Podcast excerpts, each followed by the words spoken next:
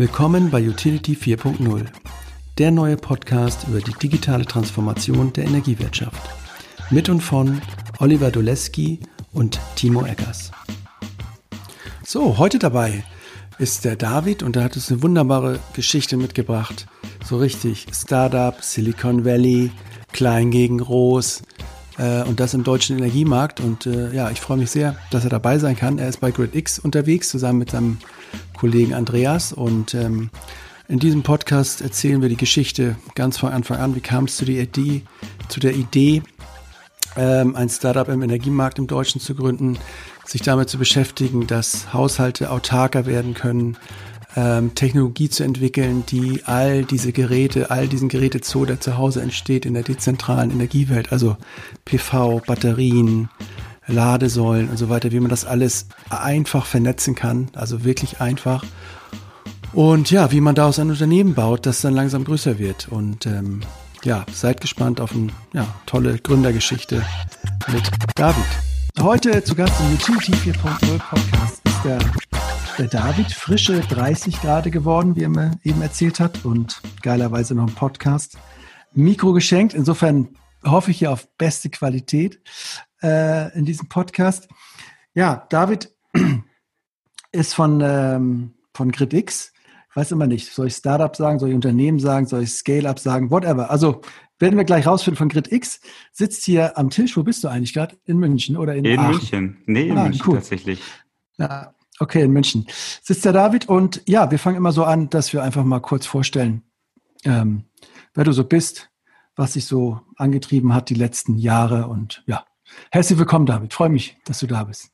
Dankeschön, Timo. Freut mich, da sein zu können. Ähm, ganz liebe Grüße aus München. Ja. Ähm, und ja, eigentlich wäre ja am, am Wochenende Oktoberfest gewesen. Oh. Ich glaube, das äh, äh, ja, führt dazu, dass einige Münchner, glaube ich, ein paar Kilo weniger auf den Rippen haben am Ende des Jahres. Was machen die alle? Die, die, die wandern wahrscheinlich durch die Stadt und müssen aber irgendwas Alternatives machen, oder? Der Ich- Söder hat doch schon irgendwie gesehen, oh Scheiße, die sind jetzt da überall, rotten sich woanders zusammen. Ja, deswegen ist auch die Theresienwiese komplett gesperrt. Ja, ähm, Ich okay. bin mal gespannt, was den Leuten einfällt. Genau. Ähm, ja, ähm, ich bin der David, äh, Ja. einer der beiden Gründer von Critics und äh, komme ursprünglich vom schönen Bodensee oder ganz aus der Nähe, eigentlich aus dem tiefsten Schwabenland. Äh, Bin Mhm. dann zum Studium nach Aachen gegangen, äh, wo ich dann auch ja die rheinische Kultur kennenlernen dürfte ähm, und bin dann sozusagen über, über ein paar Umwege dann zu Trainer gekommen, auch als Werkstudent, wo ich meine ersten energiewirtschaftlichen Erfahrungen gemacht habe. Ja, und das war für mich eigentlich so der, der Startpunkt, mich eigentlich näher mit dem Thema Energie auseinandersetzen zu können. Und, und warum bist du da überhaupt äh, eingestiegen in diesem Energiethema? Also, was hast du nochmal studiert? Was war dein Fach? Ich habe tatsächlich Bergbau studiert. Aha, okay.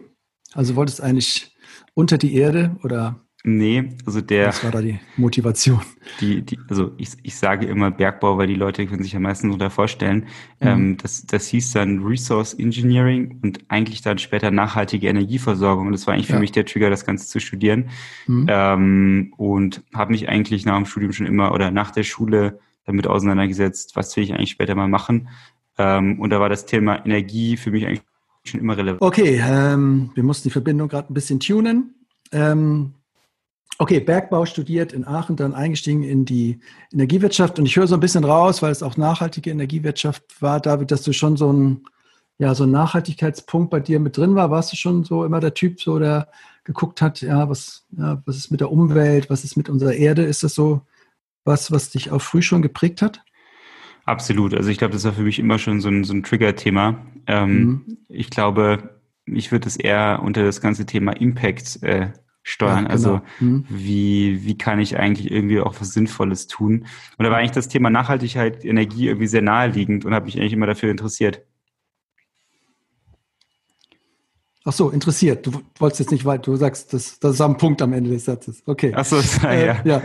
Ähm, und ähm, ja, und, und, was, was würdest du sagen, jetzt bist du junge 30, was würdest du denn gerne noch ähm, erleben in dieser Branche, wo du jetzt unterwegs bist, wenn du sagst, dir liegt ähm, die, dein Impact äh, sozusagen, ähm, liegt dir am Herzen? Was, was, mit welchen Impact möchtest du gerne haben, wenn du mit 60, 70 zurückgeschaut hast? Ähm, ja, ich, ich würde gerne sehen, dass äh, viele der äh, alten Hasen äh, auch, auch in der Branche vielleicht nicht recht hatten, äh, dass sich, dass sich Braunkohle und äh, andere konventionelle Energieträger durchsetzen.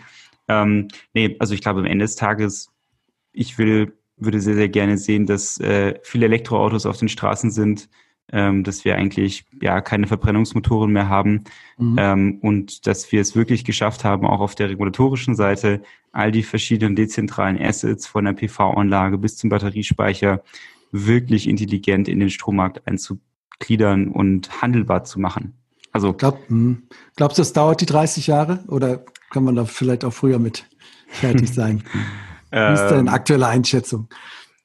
Ich, ich glaube nicht mehr, dass das 30 Jahre äh, dauert. Ne? Das glaube ja. ich auf jeden Fall nicht. Ich glaube, vielleicht dauert das 30 Jahre, dass, dass alle der ganz, all die ganzen Geräte digitalisiert und angebunden sind. Aber ich glaube, dass ein Großteil schon viel früher kommen wird. Okay.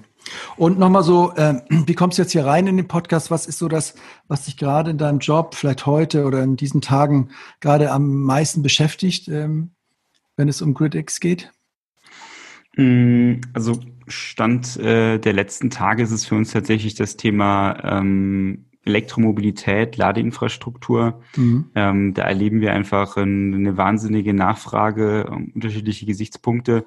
Ähm, und das umtreibt uns und natürlich äh, die neue WEG-Novelle. Ich weiß nicht, ah, ja, du das genau. mitbekommen genau. hast. Natürlich habe ich es mit. Ich mache Post-EEG, da äh, habe ich auch schon reingelesen, ja. Endlich, äh, endlich haben die haben die ähm, Eigentümer dann auch wirklich mal ein, ein Anrecht auf die Ladeinfrastruktur. Ich kenne es selber hier in München. Äh, ich wohne im, im Mietshaus, also als, als Mieter. Ähm, und die letzte Versammlung hat sich einfach dagegen ausgesprochen, äh, ja, Ladeinfrastruktur aufzubauen. Und das ist natürlich extrem ärgerlich, ähm, mhm. wenn sich da allein einer dagegen in der Vergangenheit ausgesprochen hat. Ach so, diese Eigentümergemeinschaft kann jetzt nicht mehr sagen, nö, mache ich nicht. Ne? Das steht da, oder was steht genau drin an der ähm, Stelle? Genau, an der Stelle steht dran, dass wirklich jemand, der das haben möchte, das auch durchsetzen kann. Ähm, okay. Muss natürlich einen Teil der Kosten oder einen Großteil der Kosten dann auch auf seine eigene Kappe nehmen. Ähm, aber es kann eben nicht mehr blockiert und verhindert werden. Und das ist, glaube ja. ich, ganz, ganz wichtig. Okay. Und da wachen bestimmt jetzt viele auf und sagen, endlich kann ich jetzt meinem, meinen Nachbarn, kann ich mich da mal durchsetzen. Okay, und, und in deinem Job jetzt so, was, was, ähm, also da, da versuchst du dich jetzt so ein bisschen reinzudrehen und so ein bisschen das Momentum da aufzunehmen wahrscheinlich, oder? Ja, absolut. Ich glaube, okay. das wird, ein, wird nochmal ein großer Beschleuniger werden für das ganze Thema. Okay. Ja gut, dann steigen wir doch mal ein. Ähm, GridX, du sagst es immer schon so schön, du hast irgendwie so einen, so einen Flow in deinem, äh, wenn du das so äh, aussprichst. Ich sage, ich fange immer noch so komisch GridX an. Ähm, das ist dein Unternehmen, das hast du gegründet. 2016 habe ich mir hier so schlau notiert. Ähm, wie ist es denn dazu gekommen? Du warst vorher, hatte ich jetzt abgespeichert, in der Energiewirtschaft auch unterwegs, oder? Bei Trianel? Genau. Und was ist dann passiert, dass, äh, dass du dieses Unternehmen gegründet hast? Ähm, ich war zusammen mit meinem Mitgründer in Ecuador unterwegs. Äh, wie man sich das so vorstellt, erste Mal Südamerika mit dem Rucksack unterwegs. Ähm, ja. Und ja, wir sind da durch die, durch die Dörfer gewandert und ich glaube eigentlich das äh, Hauptproblem, was wir hatten, äh, wir mussten noch paar Sachen abschicken mit dem Internet. Ja. Und in diesen Dörfern ist aber ständig der Strom ausgefallen. Mhm. Ähm, und sie hatten aber ein Diesel-Notstromaggregat. Ähm, und wir haben uns gefragt, warum zur Hölle haben die keine Solaranlage mit Batteriespeicher? Das wäre doch deutlich. Naja, es ist halt Ecuador, hätte ich mir geantwortet. ja, aber ja. ja, aber ich stelle mir einfach so ein Dieselaggregat äh, deutlich teurer vor als äh, vielleicht so eine günstige Solaranlage oder auch ein kleinerer mhm. Batteriespeicher. Aber auf jeden Fall haben wir uns da nochmal näher mit dem ganzen Thema beschäftigt, wie das eigentlich auch in Deutschland und Europa aussieht. Und ähm, aus der aus unserer Erfahrung auch schon in der Industrie haben wir eigentlich gewusst, ja, die meisten Solaren, äh, die sind eben in der EEG-Vergütung drin, aber es ist nicht kein wirklichen Plan, Solaranlagen, aber auch Batteriespeicher in irgendeiner Form, ich nenne es mal wirklich intelligent in das Stromnetz zu integrieren. Ähm, und ja, da haben wir gesagt, ich glaube, da wird sich viel ändern in der Zukunft. Äh, also jetzt nicht nur aus Solaranlagen und Batteriespeichersicht, sondern eben auch aus dem Thema Elektromobilität. Ähm, und wie können wir eigentlich dabei helfen, das Gesamtsystem für den Kunden, aber auch für das System an sich, also für die Volkswirtschaft, ähm, effizienter und nachhaltiger zu machen. Mhm. Und so ist das Aber eigentlich gekommen. Das war wirklich ein Urlaub. Also ich glaube, der Name war eben ein bisschen verschluckt. Wie heißt der Mitgründer nochmal? Ähm, Andreas Bucke. Ah, okay. Und ähm, das war wirklich dann nur so ein, Ur so ein Urlaubserlebnis. Ähm, was euch dazu gebracht hat? Ich meine, ihr hattet ja Jobs, ihr hättet ja auch sagen können, ja, das, das setzen wir jetzt da oben, wo wir sind, sozusagen. Bei Trierne, keine Ahnung, äh, mache ich eine Ecke auf oder ich weiß nicht, wo der Mitgründer, unter, Mitgründer unterwegs war. Was hat euch dann getrieben zu sagen, nee, jetzt machen wir uns gleich mal schön selbstständig? Ich finde es gut, aber ich stelle mir nur so vor, wie mm. ist ja schon ein größerer Schritt. Ja, ich glaube, da waren, waren eigentlich so zwei, zwei Faktoren ausschlaggebend. Der eine war tatsächlich, wir haben schon die Erfahrung gemacht, ähm, dass als, als Angestellter oder ähm, ja in einer angestellten Position, ich glaube, Innovation zum Teil wirklich schwierig durchsetzbar ist. Das hängt natürlich immer maßgeblich von den Vorgesetzten und vom Team ab. Ähm, aber man hat vielleicht nicht immer die Gestaltungsspielräume, die man gerne hätte.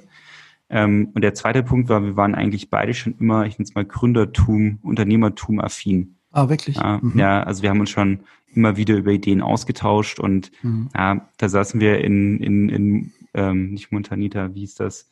Ähm, in Cuenca in Ecuador und ja. haben in einem Café die ersten Skizzen auf eine Serviette gemacht. Dann haben wir uns wirklich so das Versprechen gesagt, wenn wir jetzt in Deutschland sind, dann machen wir es auch einfach mal. Ja. Also mhm. jetzt sind wir noch jung, nichts zu verlieren. Genau. Einfach mal ausprobieren. Ja, gute Idee. Ähm, ich habe das irgendwie nie geschafft und ähm, bewundere das dann immer, aber genau, es ist man sollte es machen, solange man noch nicht so viel angehäuft hat und so viel Verantwortung für irgendwas hat. Und ihr habt es dann auch wirklich gemacht. Ihr seid also zurückgekommen und habt, stand das dann schon fest oder wie, wie ist das so entstanden? War das klar, wir, wir machen das, was wir heute machen oder seid ihr irgendwie anders gestartet? Oder womit seid ihr eigentlich gestartet als, als allererstes? Ähm, ja, also im, im Kern hat sich das, glaube ich, relativ wenig verändert, also mhm. auch von der Technologie. Ähm, ich glaube, so ein bisschen die, die Zielkunden haben sich verändert. Wir hatten anfangs noch einen relativ starken Fokus auf, auf B2C und haben immer das sozusagen vom, ja, vom, ich nenne es mal vom Häuslebauer ausgedacht. Ja. Ähm, haben aber dann gemerkt, dass wir nicht die Leute sind, die wirklich nach einer Endkundenlösung skalieren wollen, sondern haben eigentlich festgestellt, dass das wir eigentlich technologisch aufgebaut haben, ist viel, viel relevanter auch für die ganzen Großen in dem Markt und wie können wir mhm. eigentlich den Unternehmen dabei helfen, ähm, genau solche Produkte auch in den Markt zu bringen. Was habt ihr euch denn überlegt für den Häuslebauer? Also wo, habt ihr jetzt, ähm, also oder wie würdest du es so beschreiben? Was wolltet ihr ihm jetzt geben? Ähm. Wir, wir wollten ihm tatsächlich äh, die, die Teilnahme vor vier, viereinhalb Jahren ähm, unter anderem am, am Regelleistungsmarkt mhm. ermöglichen. Ja. Ähm, und zwar unabhängig äh, mit welcher Batterie und mit welchem Hersteller. Also wir haben gesagt, ähm, wir wollen keinen keinen Closed Job machen. Also wir wollen nicht, ähm, es gibt mhm. ja andere Systeme, die gehen nur mit dem Hersteller X und der kann ja. aber nicht mit den anderen Produkten im Haushalt sprechen, sondern wir haben von vornherein gesagt, wenn wir was machen, dann glauben wir an ein herstellerunabhängiges offenes System. Mhm. Ähm, und wollen eben allen die Möglichkeit geben, an solchen ja, Erlösquellen auch zu partizipieren, um sozusagen eigentlich einen, einen Einstieg ähm, in solche, ich nenne es mal, erneuerbaren Themen noch einfacher zu machen, kostengünstiger. Mhm. Das war so unser ist, Haupttrigger. Das war ja nicht cool, weil 2016, ich habe nämlich gerade eben den Podcast live gestellt mit der Susanne Funke. Da haben wir so ein bisschen in diesem Clean Energy Package ähm, rumgewühlt von der EU. Und da steht es ja genau drin, dass das, ja, wir möchten eigentlich den, den Endkunden, den Prosumer, wollen wir irgendwie mehr integrieren in das ganze System, näher an die Märkte bringen. Und das kommt ja jetzt erst sozusagen so langsam und ähm, mhm. eigentlich ganz cool, dass ihr das 2016 dann schon so euch vorgenommen habt. Da äh, hat man, also ich denke, schon relativ weitsichtig gewesen und man hat genug Zeit, da was aufzubauen. Und was habt ihr denn jetzt konkret, ähm, für, wenn ich 2016, 2017 wart ihr am Markt, wenn ich jetzt so ein Häuslebauer bin, oder nicht Bauer, aber ich habe ein Eigenheim, habe PV damals, weiß ich nicht, bin mit meiner Batterie da vielleicht unterwegs, bin in der EEG-Vergütung vielleicht drin.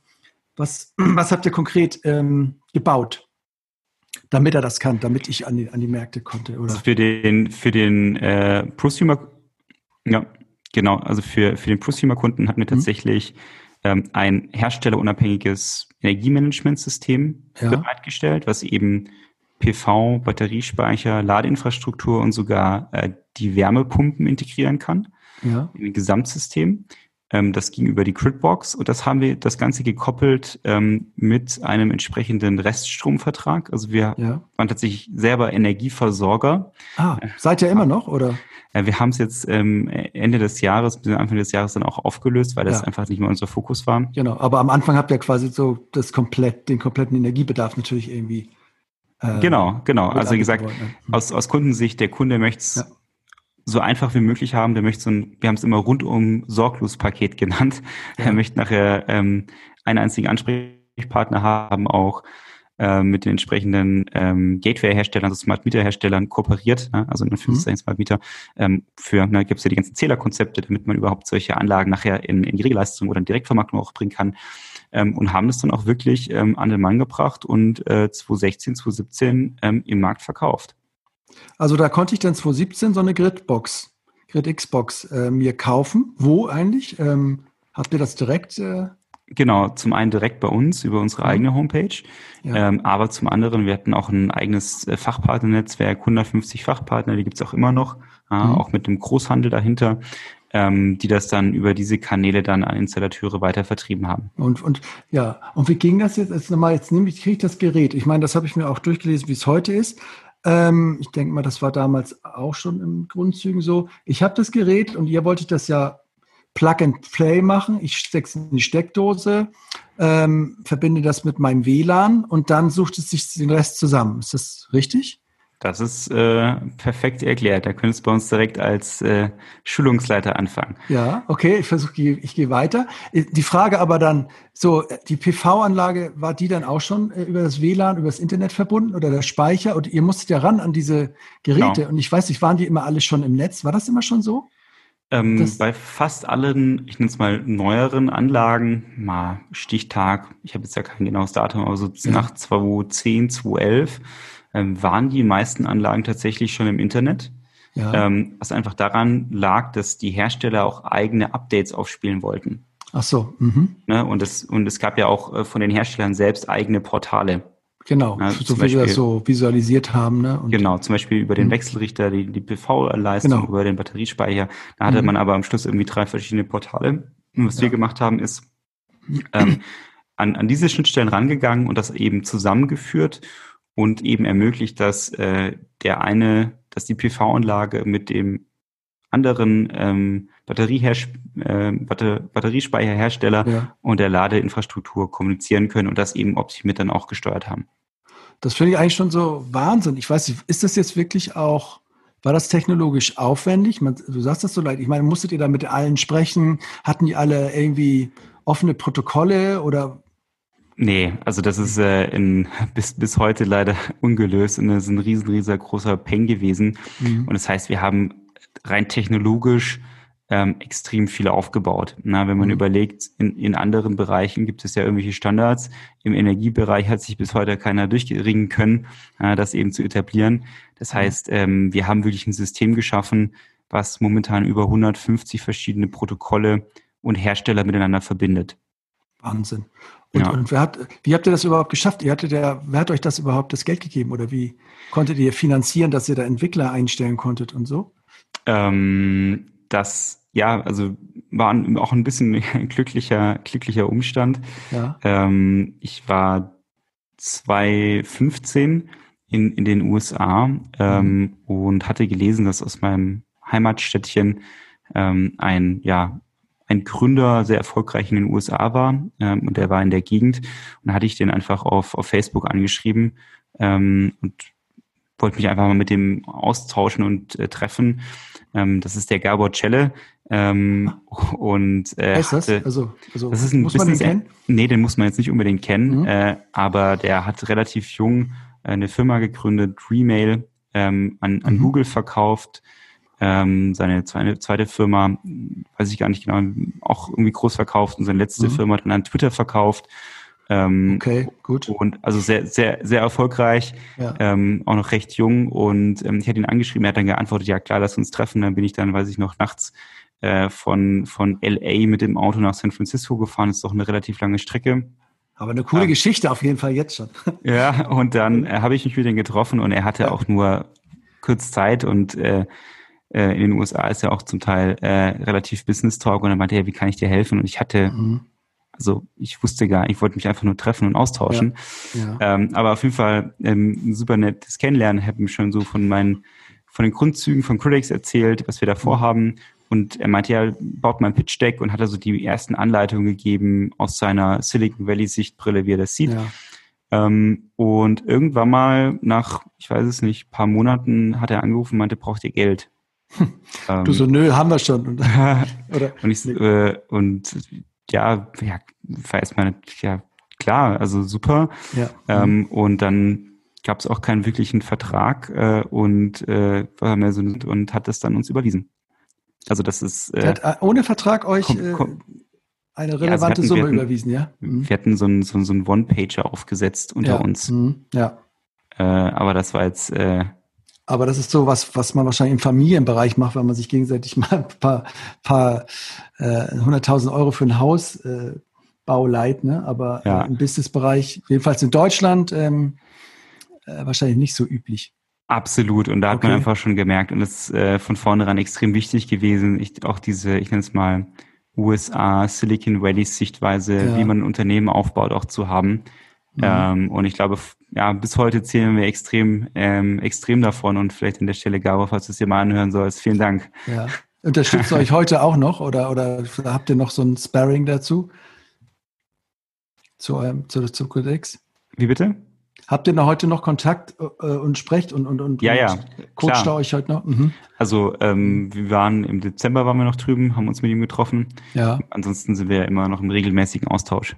Und was würdest du sagen, welchen Spin hat er euch noch so mitgegeben, gleich am Anfang? Hat er irgendwas noch grundlegend so verändert, so wenn du sagst, so ein bisschen äh, die Herangehensweise vom Silicon Valley oder so irgendwie? Ist das dieses klassische Think Big oder ja. Äh, oder ich glaube, ich glaube, es sind zwei Themen. Äh, think big, also wirklich äh, groß denken zu dürfen, weil ich weiß nicht, am Anfang, es war uns fast schon unwohl, groß ja. zu denken und da irgendwas zu pitchen. Ich weiß, was denken denn die anderen Leute, wenn ja. ich das erzähle? Ich bin doch komplett verrückt. Ja. und äh, wenn, wenn wir schon dachten, das ist verrückt gedacht, dann hat der Gabe einfach noch einen draufgesetzt. Mhm. Und dann wussten wir, okay, wir müssen einfach noch größer denken. Mhm. Ähm, und ich glaube, das andere ist einfach dieses, ähm, ja, wir haben es dann Get Shit Done äh, getauft, einfach zu machen. Mhm. Ähm, einfach auszuprobieren und wenn es nicht funktioniert, adjustieren, ähm, iterativ vorgehen, ja, und einfach Sachen voranbringen. Mhm. Ja, cool. Dann hattet ihr ja gleich am Anfang, war das ja schon sehr wertvolles Telefonat, was er geführt hat, oder einfach auch Glück, ne, dass das zur richtigen Zeit, am richtigen Ort, ähm, ein gutes Oben auf jeden Fall. Absolut. Okay, also dann habt ihr jetzt quasi, ihr habt Geld gehabt, ihr habt die, die Leute, ja, wo habt ihr die dann so schnell herbekommen eigentlich? Ähm, oder langsam äh, aufgebaut äh, in Aachen da von der RWTH irgendwie? Genau, viel, viel ja. aus Aachen rekrutiert ähm, mhm. über das Netzwerk, gerade am Anfang. Hat super geklappt. Okay, und dann konntet ihr jetzt also diese Box programmieren, die tollerweise übers Internet sich konfiguriert, bei mir zu Hause äh, alles miteinander ver, verbindet. Ich nehme an, dann auch visualisiert. Und gab es dann da auch schon so die Anbindung nach draußen irgendwie? Was konnte ich denn damit machen, wenn ich das jetzt alles verbunden habe? Weil, wie du sagst, SMA oder andere Hersteller haben mir auch so, so Dinger gegeben. Vielleicht hatte ich dann drei Plattformen, okay. Aber was konnte ich dann, konnte ich damals schon mehr mit, damit machen auch? Ja, also tatsächlich, ähm, das, das Erste, was ja für uns immer äh, im Fokus steht für den Endkunden, ist ja Autarkie erhöhen. Also wie kann ich ja. dafür sorgen, dass äh, so wenig Reststrombezug wie nur möglich ähm, nachher auch bezahlt werden muss. Das heißt, ja. wir haben wirklich ein herstellerunabhängiges Energiemanagement im mhm. aufgebaut ähm, und das je nach Setup ähm, hat das dir schon mehrere ja, hundert Euro im ersten Jahr erspart. War wirklich so, ja. Das war jetzt nicht nur so hingerechnet, das war wirklich so die erste. Nee, das, war, das war, das war mhm. wirklich so. Und wir haben ähm, tatsächlich äh, am Anfang sogar immer noch durch Zufall händische Fehler gefunden bei Kunden. Ah, haben das, ja. Also immer mal wieder durch die Dashboards geguckt und gesagt, das kann nicht sein, der hat so einen hohen Stromverbrauch. Mhm. Ähm, und da haben wir dann zum Teil Kunden angerufen, man so, wir müssen mal gucken, ihr, bei euch ist irgendein Gerät defekt, wahrscheinlich irgendwie ein, ein Heizstab oder ein Untertischgerät. Mhm. Ähm, und das ist denen halt wahrscheinlich seit zehn Jahren nicht aufgefallen. Okay, also habt ihr so auch mit analysiert, habt mit drauf geguckt und ähm, dann habt genau. ihr einfach so große Verbraucher gefunden, habt einfach versucht, gemeinsam das irgendwie zu optimieren mit PV, mit Batterie, sodass er einfach immer weniger selber äh, an Reststrom dazu kaufen musste. Genau. Mhm. Okay, und dann, äh, okay, habe ich diese Box. Wie teuer war die denn damals? War das, ist das so 2,99er, die man so für andere, keine Ahnung, für eine für andere ähnliche Boxen ausgibt? Ja, genau. Das ist, hm? Es gab da unterschiedliche Pakete, irgendwas zwischen 2,99 und, und, und 4,99. Mhm. Okay, cool. Ja, hört sich so einfach an und so lässig. Ich denke die ganze Zeit, hm, das ist jetzt irgendwie, das klingt so, tja, dann haben wir das, wollten wir das dem helfen und dann haben wir das gebaut und dann war das da. Ähm, ich nehme ja. mal an, da sind einige, ist einiges an Blut, Schweiß und Tränen äh, schon geflossen bis dahin, oder? Ja, absolut. Ne? Also man, man erzählt ja immer gerne nur die Sachen, die, die gut ja. gelaufen sind, aber es gab natürlich auch viele, viele Tiefs, aber das ist ja das Schöne irgendwie am Startup, solange die Kurve irgendwie nach oben zeigt, äh, ist, glaube ich, alles gut. Ja. Okay, und wenn ich jetzt mal so einsteige in eure Lösungswelt, die ihr jetzt so heute habt, die ich auch so, die man von außen lesen kann, dann habe ich das jetzt so äh, mir zusammengesucht und ihr habt einmal das Thema immer noch unabhängiges Zuhause. Ich nehme mal an, da seid ihr ja, seid ihr, wie du eben beschrieben hast, gestartet. Das ist, ist das heute auch noch euer größter Bereich eigentlich so? Seid ihr da noch am aktivsten? Oder wie du jetzt eingangs sagtest, Elektromobilität verdrängen das? Ähm, verdrängen diese Themen, dieses ursprüngliche auch so ein bisschen? Oder? Ja, also ich glaube, wir sind da noch aktiv. Für uns ist das ganze Thema Elektromobilität viel stärker. Vielleicht an der Stelle ganz wichtig zu sagen, also wir haben ja kein eigenes Endkundengeschäft mehr, na, schon seit so, längerer. Ja. Also ich kann es gar nicht mehr kaufen. Äh, so Jahren nicht euch. mehr. Mhm. Ähm, das heißt, die, bei uns nicht mehr, aber du, ähm, ihr könntet das zum Beispiel bei äh, Partnern wie Fissmann kaufen, die okay. mhm. äh, ihre Produkte mit der V-Share Community komplett über uns ab, abwickeln und abbilden. Ja, nochmal so, warum, du hast gesagt, ihr wolltet von Anfang an nicht so ein B2C-Geschäft skalieren. Hat euch das auch der, der, der Freund äh, aus Aachen gesagt, dass so B2C-Skalierungsmodelle einfach zu teuer sind? Passt ja eigentlich nicht so in dieses Think Big Ding oder war das euer ähm, Ding mehr so, dass ihr gesagt da, habt, nee? Das war ähm, eher, eher unser Ding. Ähm, und ich glaube, es war für uns der richtige Ansatzpunkt, weil wir wirklich verstanden haben, was passiert wirklich beim, beim Endkunden, beim Nutzer. Also ja. wir haben das jetzt nicht über irgendwelche Vertriebskanäle rausschieben wollen und hatten eigentlich mhm. nicht mit dem Endkunden Kontakt, sondern ich glaube, wir haben sehr gut irgendwann mal verstanden, welche Probleme gibt es eigentlich auch, damit solche Systeme nicht funktionieren. Ja. Ähm, und was, wie müssen wir das eben adressieren und angehen? Also ihr habt das so ge genommen als so eine, so eine lange Phase, wo ihr einfach intensiv euch mit dem Nutzer, mit dem Kunden auseinandergesetzt habt und dann habt ihr es irgendwann aber abgeschlossen. Genau. Und habt gesagt, okay, wir haben es gecheckt und seid dann den Weg über B2B2C gegangen sozusagen. Genau genau, ob das jetzt B2B2C oder wir nennen es eigentlich immer nur B2B, äh, weil der, der Kunde ist natürlich unser, unser To-B und nicht äh, am Ende der To-C. Ähm, ja, und mhm. genau. Okay, gut. Also das, dies, und, und sag mal, jetzt unabhängig zu Hause, klar, du sagst, die anderen Themen kommen jetzt auch, aber seid ihr da jetzt, ähm, könnt ihr irgendwie sagen, ja, wir sind jetzt äh, ein relevanter Player in Deutschland, auch über diese Partner oder wie hat sich das so entwickelt, auch gegenüber den Wettbewerbern, die wahrscheinlich auch nicht gepennt haben? Mm, also wir sind auf jeden Fall ein, ein, äh, ein relevanter äh, Player in dem Markt. Ähm, also das schon allein von, von, den, von den Zahlen und von den angeschlossenen Geräten. Ähm, ich glaube, so die größten Player sind, ähm, würde ich mal sagen, die, die primären, die Hersteller, äh, ja. wie wahrscheinlich einen Sonnen, ähm, ja. gerade im Batteriespeichersegment. Ähm, aber wir haben jetzt über unsere Partner ähm, eigentlich schon einen signifikanten Share. Natürlich jetzt nicht noch nicht in der Größe, ähm, aber ich glaube in den anderen Bereichen, wo wir vielleicht gleich nochmal drüber sprechen, das Thema ja, Ladeinfrastruktur, das ist schon von der Relevanz äh, nochmal viel, viel größer und mächtiger. Hm. Okay, okay. Unabhängiges Zuhause. Ähm, dann das nächste Thema ist Microgrids, habe ich mir rausgeschrieben. Dann Smart Charging, wo sich die äh, E-Mobilität hinter verbindet und Smart Commercial. Das sind so eure Lösungsbereiche. Ähm, genau. Dann lass uns doch, dann lass uns doch mal reingehen in Smart Charging E-Mobilität.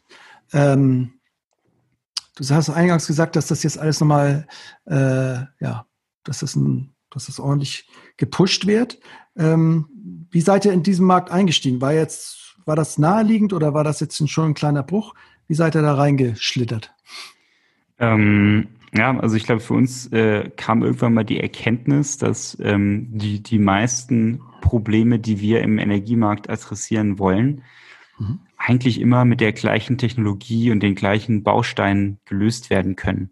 Okay. Ja, sprich, ich habe irgendwo physikalische Assets, ob das jetzt eine beim Endkunden zu Hause ist, in einem Quartier oder in einem Logistikcenter und ob das jetzt eine große PV-Anlage ist oder eine kleine, es müssen irgendwie lokal erstmal die Daten extrahiert werden und sozusagen lokal vorverarbeitet und dann in mhm. die Cloud geschoben werden.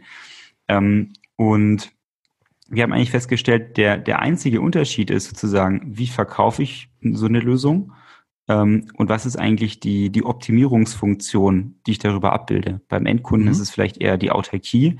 Ja. Äh, beim Thema Lastmanagement ist es, wie kann ich eigentlich Peaks verhindern, also genau. Lastspitzen ähm, und wie mhm. kann ich vielleicht künstlich ähm, meine Netzanschlussleistung herabsetzen.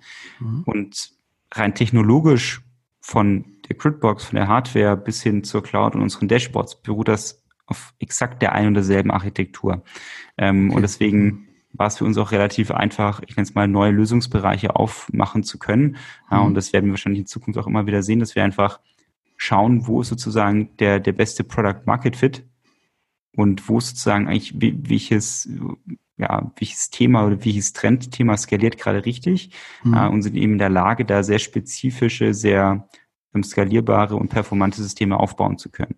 Okay, ähm, du sagst also irgendwie Daten entstehen dezentral, müssen vorverarbeitet werden und ihr habt irgendwie eine, eine, eine Cloud-Optimierungsansatz, der auf dann verschiedene Optimierungsziele geht. Ne? Autarkie, was du sagst, zu Hause, Netzentgelte, Peaks verhindern, äh, zum Beispiel äh, im Ladenetz oder im ja, genau. Charging-Bereich. Also, okay. Genau. Das, so, so, kann, so kann man sich das eben vorstellen im, im Ladebereich. Ähm, einfach mal ein Beispiel genommen. Mhm. Ähm, ich ich habe ein Hotel ähm, und als Hotelbetreiber überlege ich mir, Mensch, ich würde mir jetzt gerne ähm, vier Ladesäulen für meine Kunden anschaffen, mhm. äh, für meine Gäste ähm, habe aber eine bestehende Netzanschlussleistung von, von 70 kW, was so relativ typisch in einem kleineren, mittelgroßen Hotel ist. Ja. Ähm, und jetzt hat aber so eine AC-Ladesäule 22 kW. Ja. Und äh, 22 mal 4 oder 22 mal 5, mhm. mal 5, je nachdem, das sind halt schnell 100 kW. Das eben nur für den Fall, falls alle Ladesäulen zum gleichen Zeitpunkt besetzt sind und eben sie mhm. auch wirklich diese Maximalast benötigen. Und jetzt müssen, äh, muss man wissen, dass natürlich im Gewerbebereich äh, der Strom anders bezahlt wird als beim Endkunden zu Hause. Also da wird nicht nur pro Kilowattstunde abgerechnet, sondern da wird eben auch pro äh, Kilowatt Peak berechnet. Also was ist mhm. sozusagen die, die größte Peakleistung im Jahr, die ich mhm. erreiche und die wird eben veranschlagt und über die wird abgerechnet. Das heißt, ähm, da habe ich eben dann zwei Probleme. Erstens mal, wenn ich diese Ladesäulen aufbauen möchte, dass eben mein Netzanschluss eben nicht ausreicht und ich dann vergrößern muss. Das bedeutet Infrastruktur nachrüsten muss, einen neuen Transformator. Das kostet meistens ziemlich viel Geld, schnell jenseits von 50.000 Euro. Mhm. Plus ich habe eben über, mein, über meine Laufzeit erhöhte Netzentgelte. Ähm, und da sind wir einfach schnell in dem Bereich, dass einfach Ladeinfrastruktur für viele Kunden einfach keinen Spaß macht. Dass sie sagen, mhm. warum soll ich jetzt 100.000 Euro in die Hand nehmen, nur damit meine Kunden mal laden können? Das sehe ich doch ja. nicht ein. Ja. Ähm, und wir sagen, das ist gar nicht nötig, sondern wir wollen genau diesen Kundengruppen, und davon gibt es ganz, ganz viele, weil es die meisten sind, dabei helfen, Ladeinfrastruktur so kostengünstig und so einfach wie nur möglich aufzubauen und zu betreiben. Ja, mhm. Weil so, ja, da können die Autos noch so schön sein, äh, nur, nur so schaffen wir es auch wirklich, dass diese Autos gut laden können und dass die Kunden sagen, Mensch, ich kann auch überall laden und es ist auch günstig. Und äh, das funktioniert genauso einfach wie äh, bei dem Zuhause-Ding. Also genau. das ist auch so ein Plug-and-Play-Ansatz.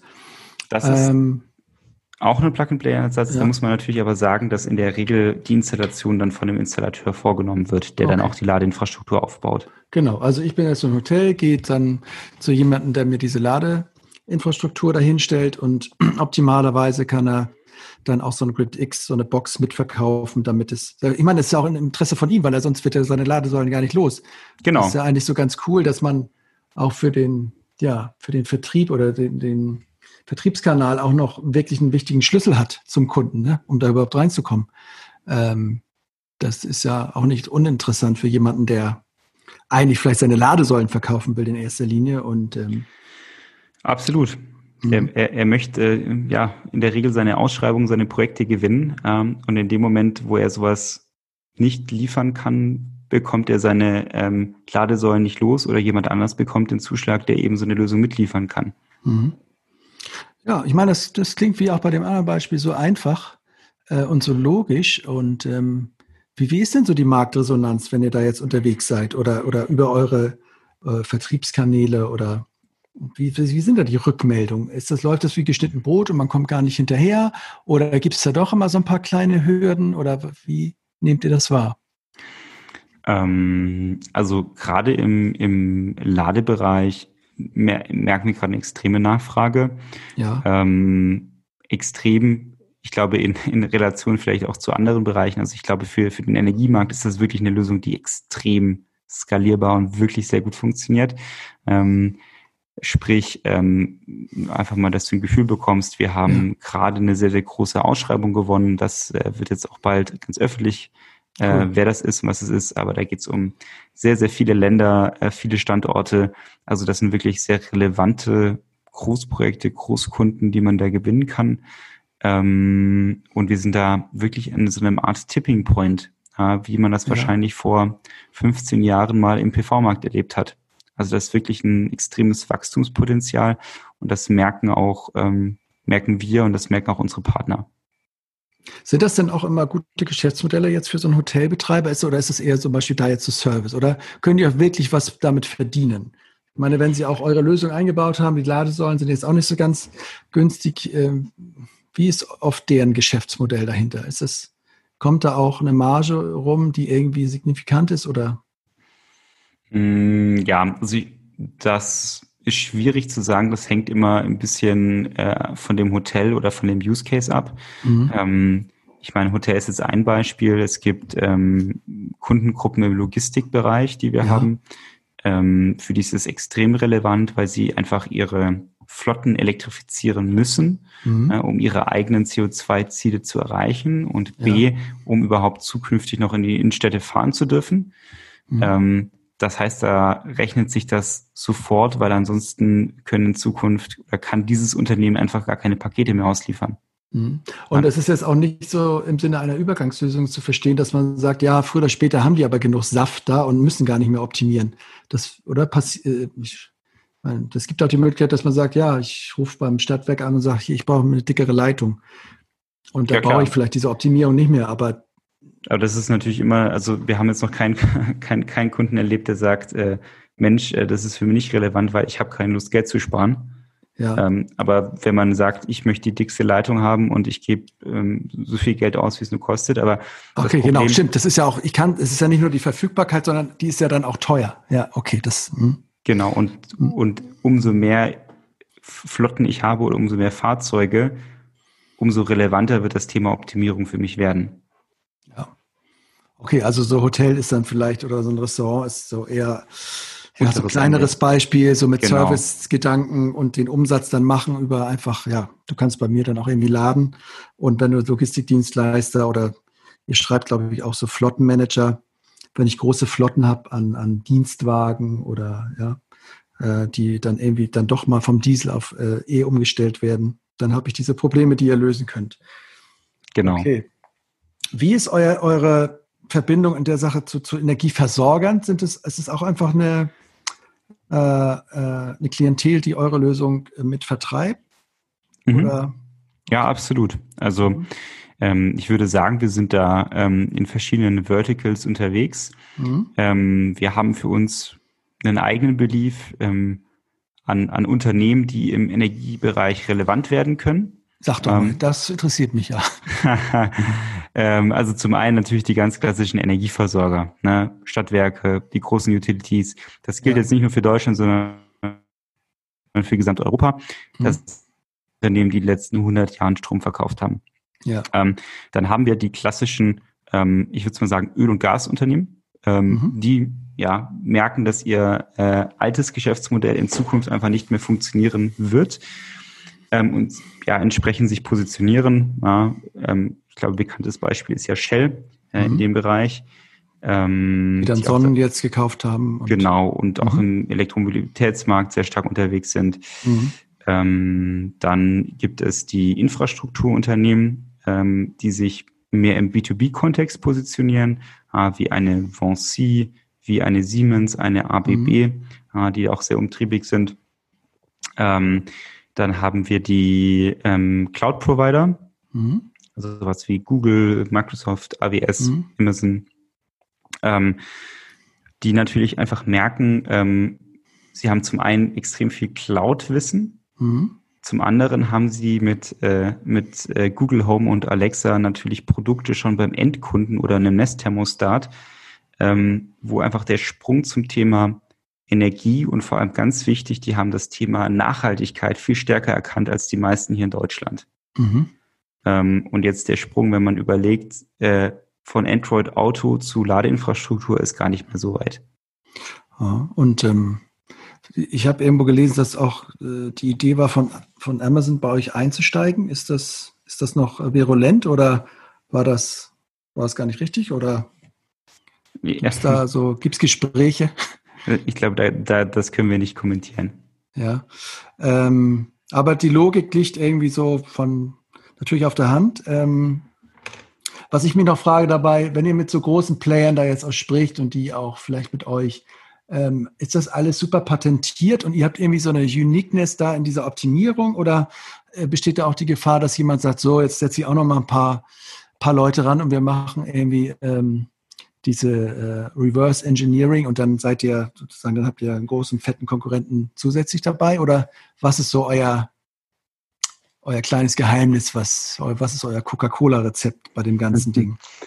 Ähm, ich glaube, das Coca-Cola-Rezept äh, in, in der Crudex-Welt ist ähm, das, das Zusammenspiel aus, aus Edge-Services.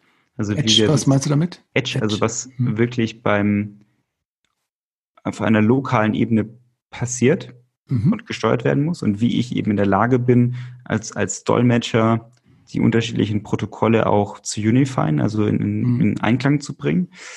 Ähm, und zum anderen natürlich dann entsprechend eine performante, skalierbare Cloud.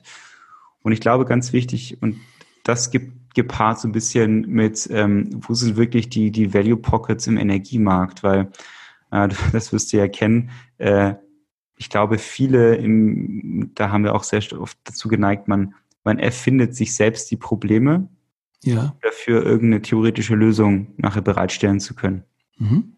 Ähm, und einfach wirklich, wo ist Stand heute und nicht in fünf Jahren oder in zehn Jahren, sondern wie ist heute tatsächlich, wie haben wir heute eine Lösung, die einfach einem Kunden Geld spart, einen Vorteil bringt und wie können wir ihn eigentlich auf der ganzen Reise Elektrifizierung, E-Mobilität, Nachhaltigkeit sukzessive begleiten und immer weitere Services hinzufügen. Ja, dieser klassische mhm. Tesla-Gedanke, den es einfach auch ja. gibt. Ja. Also einfach über ein Update, du hast eine Solaranlage, eine neue, hier, zack, integriert. Du hast eine mhm. neue Ladeinfrastruktur, Ladesäule gekauft, zack, integriert. Ja. Und so schließt sich das Ökosystem so nach und nach und du hast diesen Netzwerk-Login-Effekt und ähm, ja, und genau. spinnst dich so ein bisschen rum und ja, also im optimalen Falle merkt das der Kunde irgendwann und ist aber trotzdem noch zufrieden, weil er einfach merkt, ja, aber das ist äh, so eine geile Gesamtlösung, ähm, dass, dass, dass ihn das dann auch nicht weiter stört. Ich finde das auch sehr logisch und wenn du das so beschreibst, ähm, auch nur so konsequent.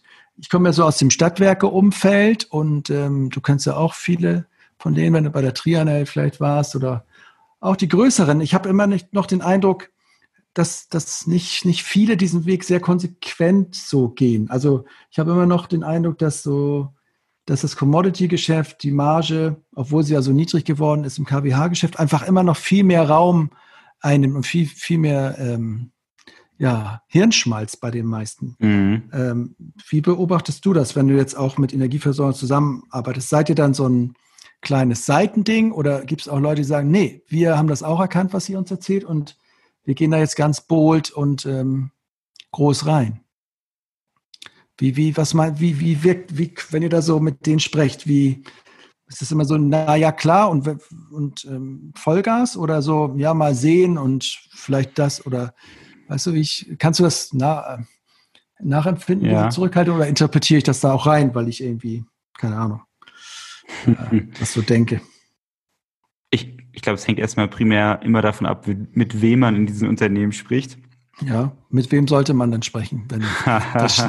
Mit, mit, mit den Leuten, die Bock auf solche Themen haben. Ja. Mhm. Ähm, nein, also ich, ich glaube, es gibt wirklich viele, die haben es mittlerweile verstanden. Mhm. Ähm, und ich glaube, wichtig ist, dass die im besten Fall die, die es verstanden haben, auch Entscheider sind.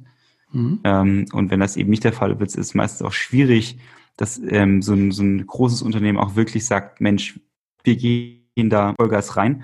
Ähm, also wir hatten jetzt, ich hatte neulich ein Bewerbungsgespräch mit einem, der hat sich beworben von ja einem der, der ganz großen Versorger hier in Europa. Ja. Ähm, und ich meinte, wa warum jetzt Critics und warum bist du jetzt zu uns? Und er meinte nur, ähm, nach anderthalb Jahren äh, saß er, er war dann ähm, Assistenz von einer Geschäftsführung und saß mhm. dann irgendwo in so einem Vorstandsgremium drin.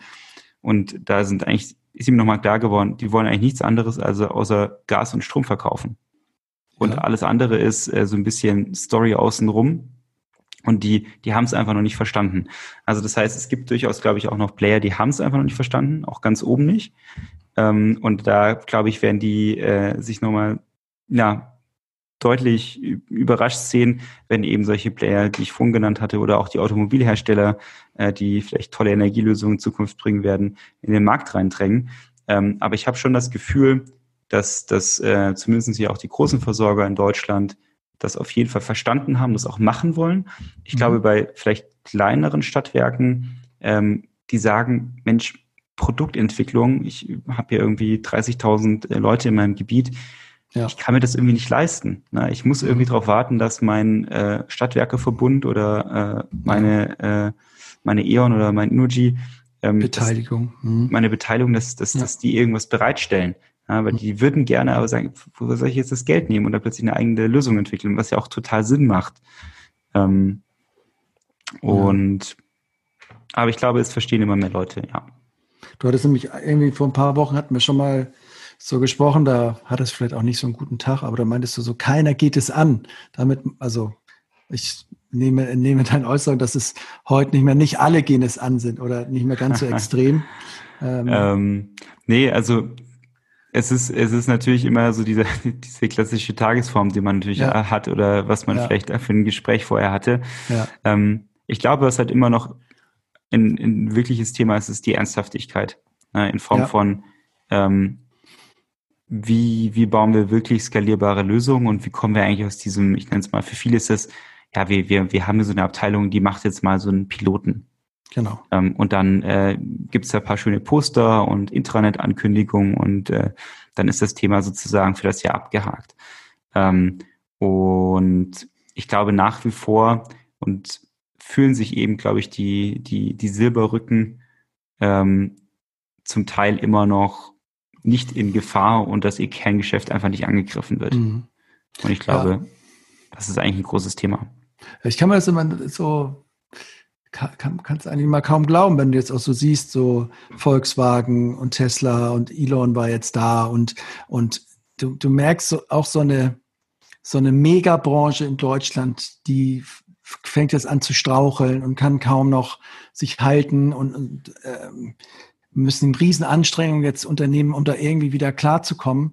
Wenn man da so hinguckt aus der Energiebranche, denke ich immer so, Gut, bei den Medien, die jetzt ein paar Jahre noch vor uns waren, hätten wir gesagt, ja, das sind die fancy Medienleute, aber das ist jetzt so eine Kernbranche in Deutschland, die, die da, ja, hoffentlich nicht, aber wo es sein kann, dass einige unter die Räder kommen, wo man dann, wie man, wo man das dann immer so hernimmt, zu sagen, ja, aber trotzdem, das ist jetzt, betrifft uns jetzt nicht so, äh, es wird uns doch ein bisschen anders. Das kann ich immer kaum, kaum verstehen, wie viel Scheuklappen man dann auf, haben muss. Oder man sieht es und hat einfach keine Idee oder, oder und, und, hat einfach keinen, ja, nach 100 Jahren Commodity-Verkauf, man kriegt, kommt da einfach nicht mehr rein, so in die Denke.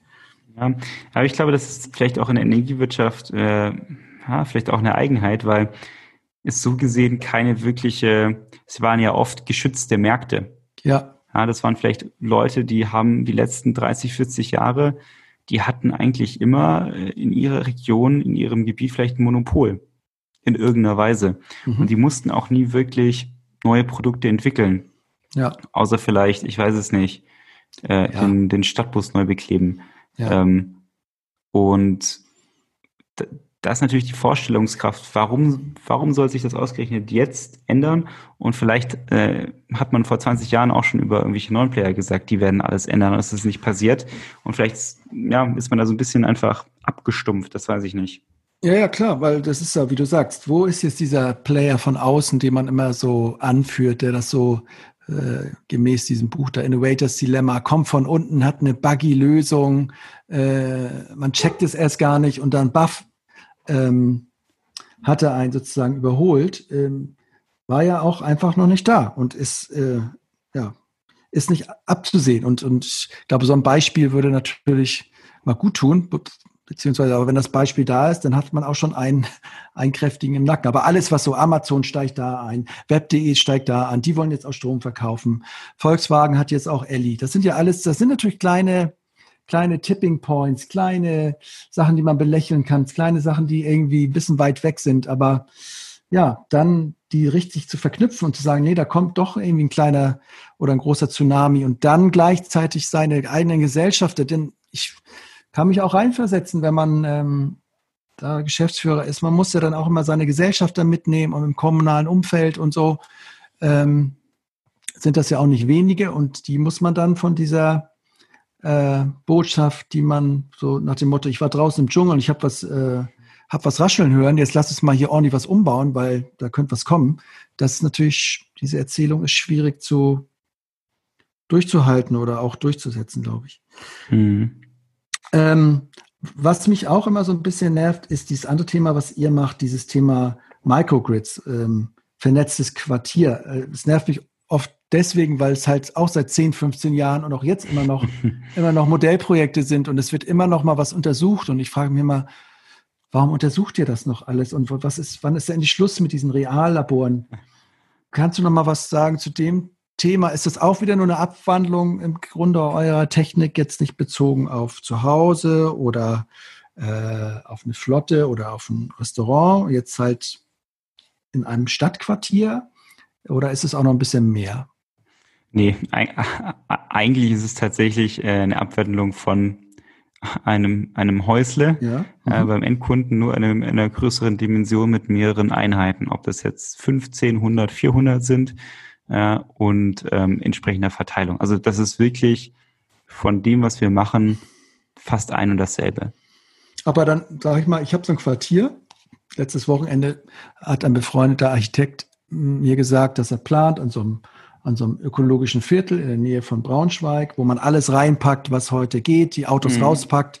Ähm, ist es dann da auch so, dass alle Bewohner eines solchen Stadtteils dann diese Box haben und der Rest passiert bei euch in der Cloud oder gibt es da noch irgendwie eine Mittelschicht oder, oder muss man auch irgendwie das BHKW, was dann da in der Mitte steht oder der, der Quartiersspeicher, kann man den genauso einfach dann anbinden, Plug and Play oder muss man da doch ein bisschen nochmal, sage ich mal, ein paar größere Geräte dazwischen schalten? Nee.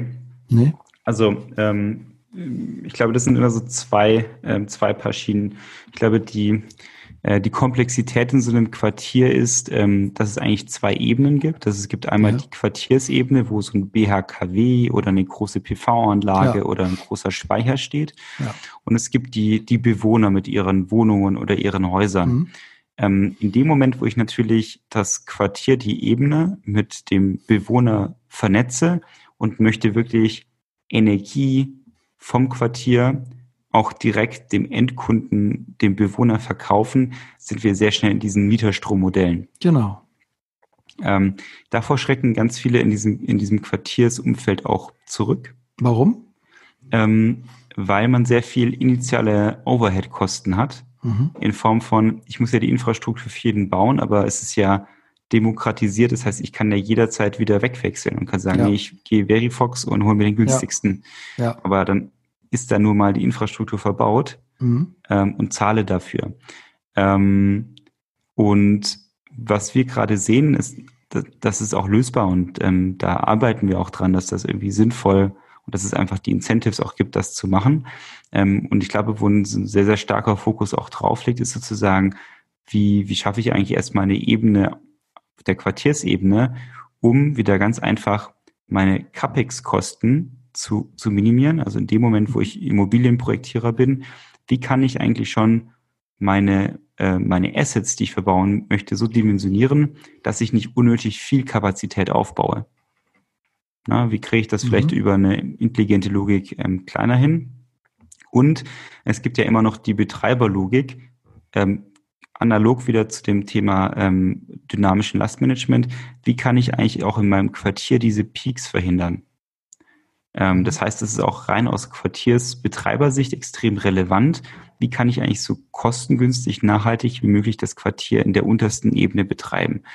Und die nächste Ebene ist, wie kann ich eigentlich das Quartier so autark wie nur möglich machen. Das heißt, mit den Bewohnern zusammen. Das ist ja nichts, also ist eigentlich die gleiche Zielfunktion äh, wie, äh, wie beim Haus, äh, bei Prosumer zu, zu Hause. Und mhm. wie kann ich die dann eben mit solchen Mieterstrommodellen damit einbeziehen oder mit anderen vielleicht Assets, die sie auch zu Hause haben, um das eben dann auch ähm, in Zusammenhang zu bringen. Ja, und wir arbeiten eben in, in der dritten Ebene in einem Reallabor. Wie können wir zum Beispiel Quartiere untereinander vernetzen, um überschüssige Mengen auch innerhalb von oder unter oder zwischen Quartieren eben zu verteilen.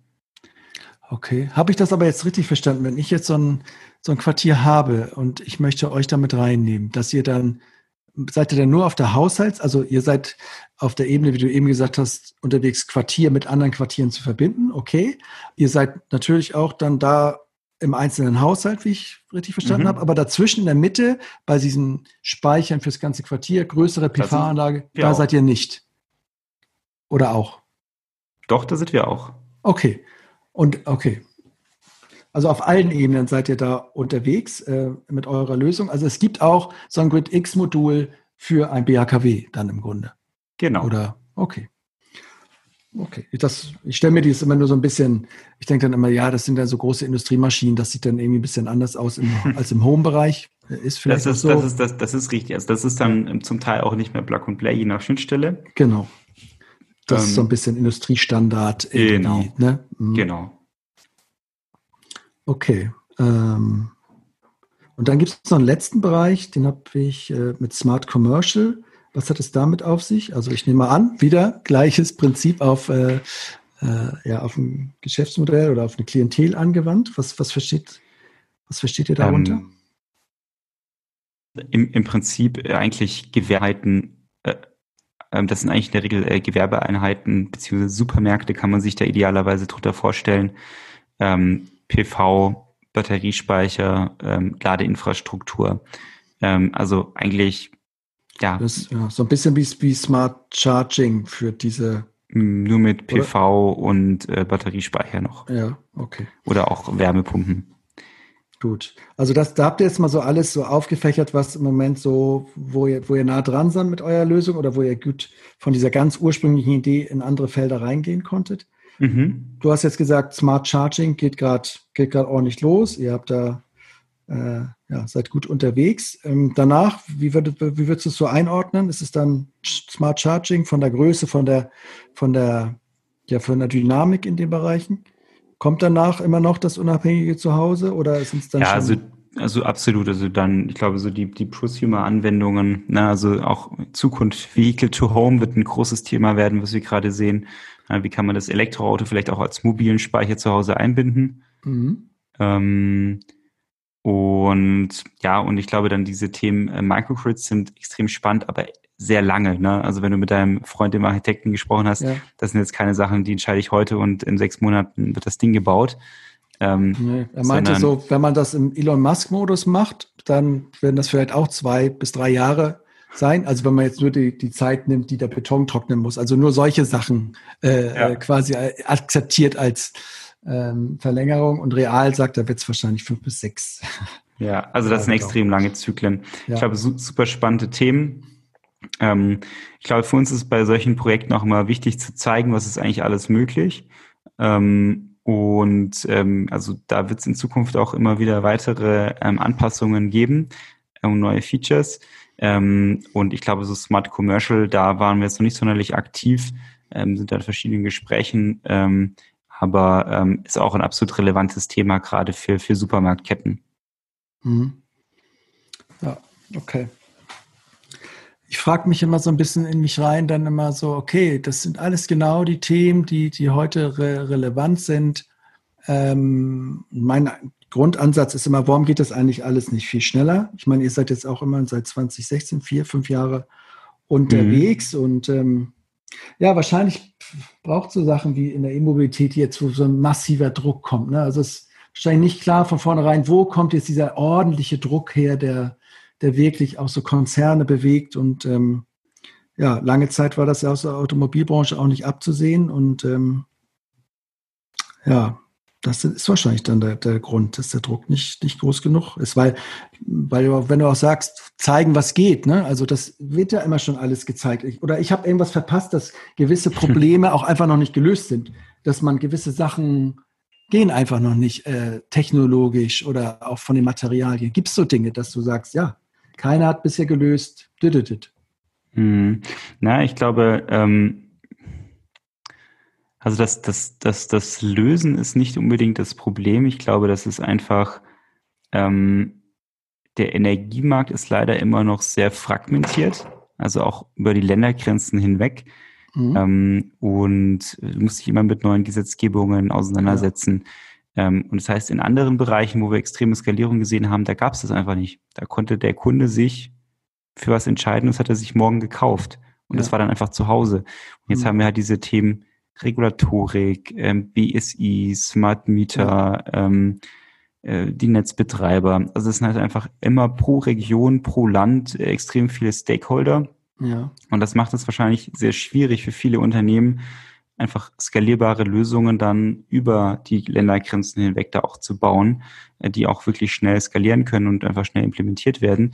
Und mhm. ich glaube, da wird einfach maßgeblich der Treiber nachher auch sein, dass das Auto, weil das Auto, das fährt halt einfach von Deutschland nach Frankreich und ist dann in Frankreich mhm. und wird da am Strommarkt auch teilnehmen, weil es Strom bezieht. Und das muss irgendwie jetzt schon abgerechnet werden. Mhm. Ähm, und das ist wirklich, da kann der Kunde eine relativ schnelle emotionale Kaufentscheidung tätigen, die für alle Kundengruppen relevant ist, weil PV mhm. und Heimspeicher, das ist einfach nicht für jeden relevant. Es gibt einfach viele Mieter. Ja. Aber es ja. gibt extrem viele Leute, die ein Auto fahren. Genau. Äh, und dann kannst du in so einer extrem sexy Hülle, kommt dann so eine neue Technologie, so wie im trojanischen Pferd. Äh, genau. Verteilt sie sich dann oder viral sozusagen. Genau. Auch ein gutes Bild. Hm. Ja. Ja, wahrscheinlich. Das ist so lustig, wenn so eine alte Industrie quasi dann, dann auch wieder das Vehikel wird für die neue Industrie, einfach weil so viele Emotionen ja. dranhängen. Kann Seid ihr auch dran an diesem Autoding dann? Kit X, et K? ja, also, also nicht, nicht im K, aber zusammen mit, mit dem K. Das gucken wir ja. uns natürlich sehr, sehr stark an, na, weil wir ganz fest daran glauben, Strom ist bis heute für keine Person so wirklich greifbar.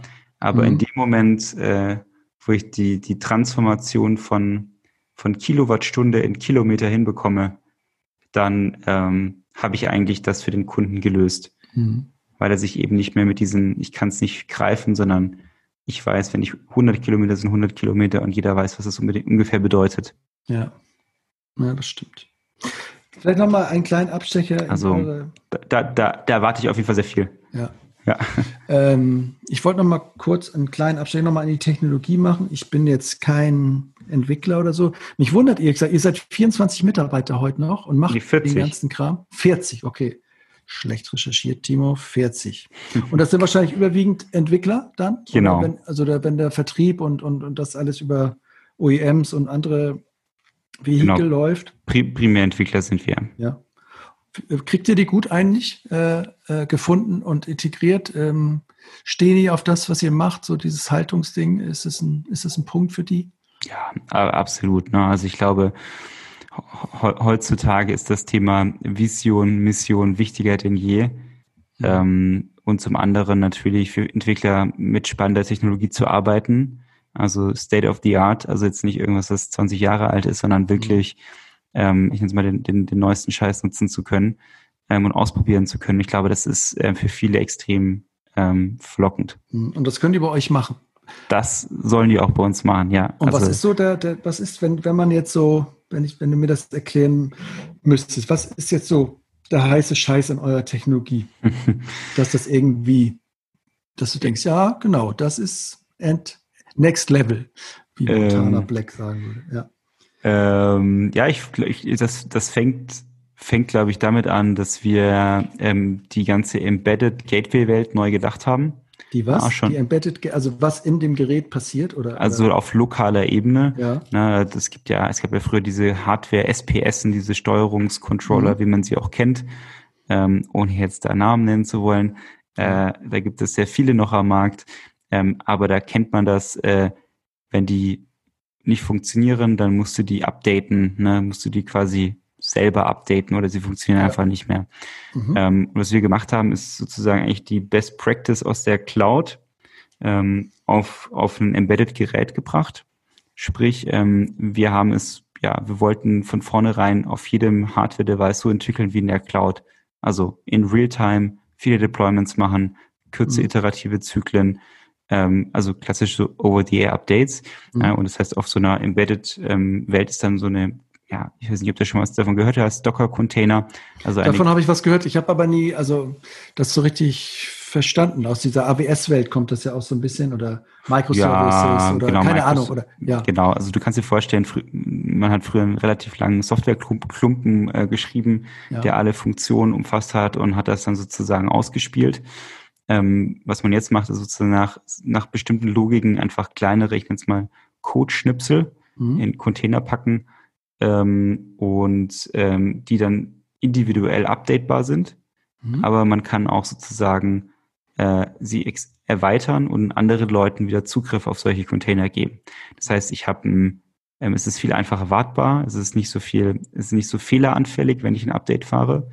Ähm, und ich kann halt äh, mit mehreren Leuten gleichzeitig dran arbeiten. Ja, also nochmal Amazon Beispiel. Ich hatte nur gelesen, dass dann, dass die ihre Website irgendwann mal so umgebaut haben, dass sie jeden Button quasi im Extremfall einzeln updaten können und nicht immer so alles zusammenpacken müssen, riesen Deploy machen müssen, so über das Ganze, sondern dass sie ganz dezidiert ganz kleine Bereiche genau. im Griff haben und wie du sagst, dann zusätzlich noch mit jemandem anderen auf diesem Ding arbeiten. Genau. Aber das ist immer schön gekapselt, macht den Rest nicht kaputt. Genau, so kann man sich das vorstellen. Okay.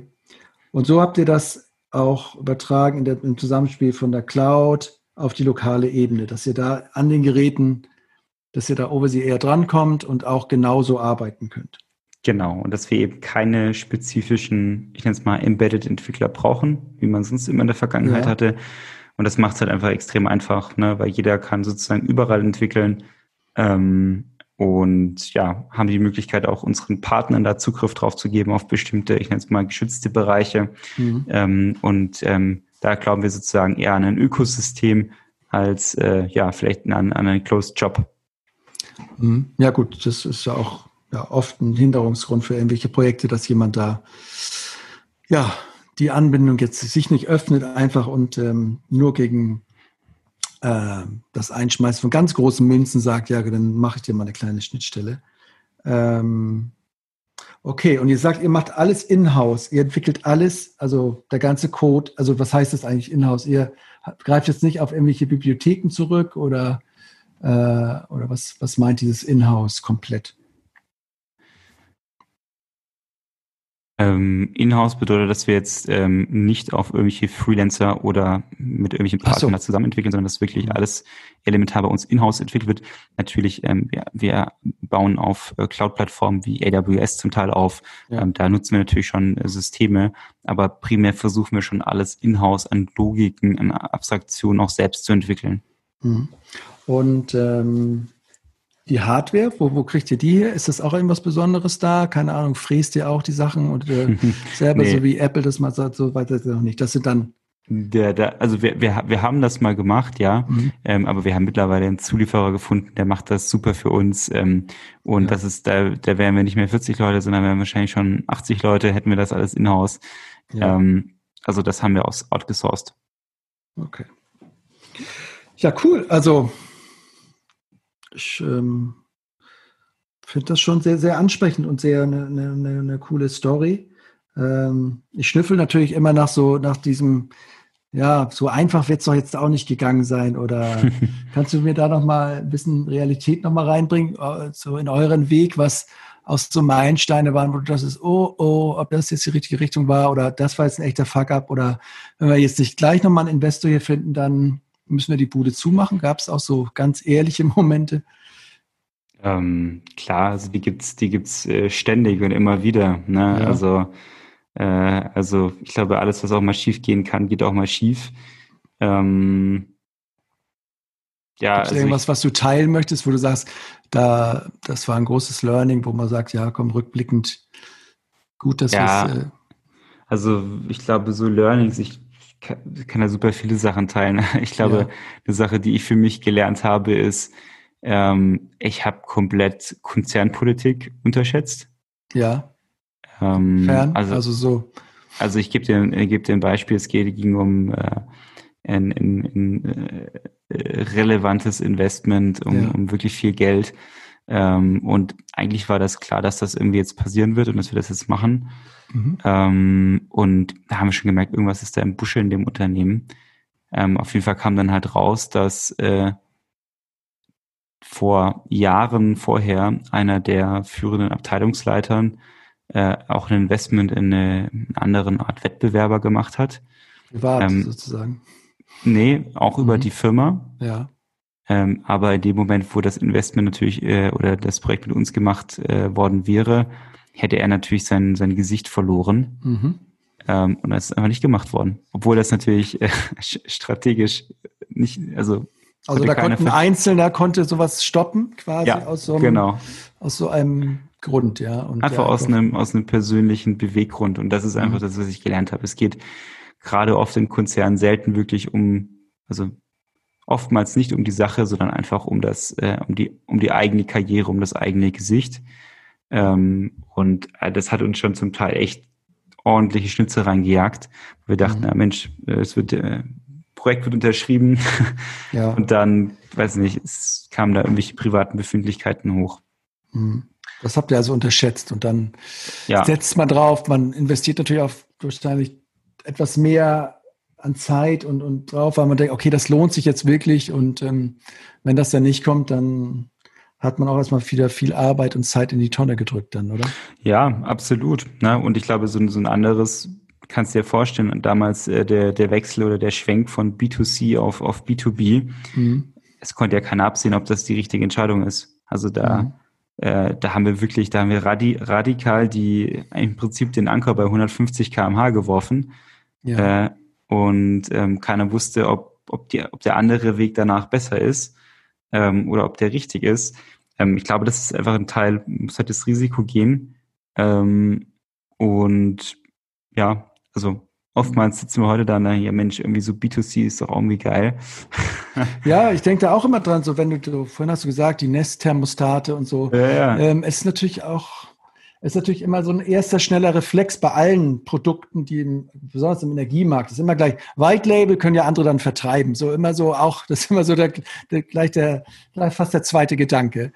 Ja. Ähm, und ich, wo ich denke, ja, das ist natürlich harziger das andere, aber da kannst du ja, denke ich, gefühlt auch immer, da kannst du eine richtige Community, richtige Base aufbauen und ähm, da, ja, wenn das groß ist, dann kannst du die B2Bs, die sind dann leicht einzufangen sozusagen, aber ähm, ja, ja das, also, das stimmt. Was lockt euch heute noch an diesem B2C, dass ihr, also so ist es einfach das näher ähm, dran sein oder? Ja, das näher dran sein und einfach äh, äh, manchmal auch nicht abhängig vom Partner sein, sondern einfach das ja. selbst in der Hand zu haben. Ja, genau.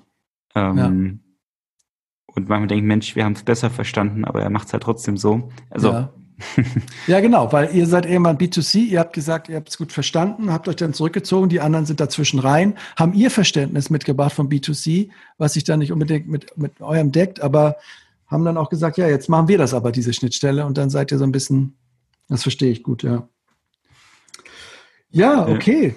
Ähm, super. Also wirklich gute Geschichte äh, mit, mit Hochs und Tiefs, mit so einem coolen Anfang da mit dem Silicon Valley Drive. Und ähm, wo, an, wo steht ihr jetzt? Was ist so der, der nächste Meilenstein auf eurer Vision, ähm, da diese führende Betriebsplattform des dezentralen Energiezeitalters zu werden? Gibt es irgendein großes Brett, an dem du gerade bohrst? Oder, oder was du so siehst, was, was der nächste Schritt wäre für eure, eure Company? Also der, der nächste Schritt für uns ganz klar ähm, Internationalisierung. Ähm, ja. Also wir sind jetzt in, in der Dachregion relativ stark, auch in den ersten äh, Benelux-Ländern. Mhm. Ähm, aber jetzt wirklich ähm, die anderen europäischen Länder angehen. Ähm, wir werden nächstes Jahr auf jeden Fall nochmal stark wachsen, was so die, die Mannstärke angeht, also vom Team ja. her. Ähm, und ja, also ich glaube, das ist für uns wirklich das relevant werden und wir, wir, wir messen bei uns ja Impact immer sozusagen in, in Connected Devices, also wie viele Geräte sind draußen und wie viel aggregierte Menge haben wir. Und intern. kannst du die Zahlen raushauen? nee, das ist, okay. das, äh, das ist eine KPI, aber äh, ja. wir haben halt festgestellt, es macht halt für, für den Impact und für den Markt einen großen Unterschied. Habe ich, ähm, ich nenne es mal, 500 kleine Heimspeicher mhm. angeschlossen oder habe ich 100 ähm, Teslas, Tesla Model S mhm. über meine 22 AC oder mhm. äh, 100 kW DC-Ladesäule angeschlossen.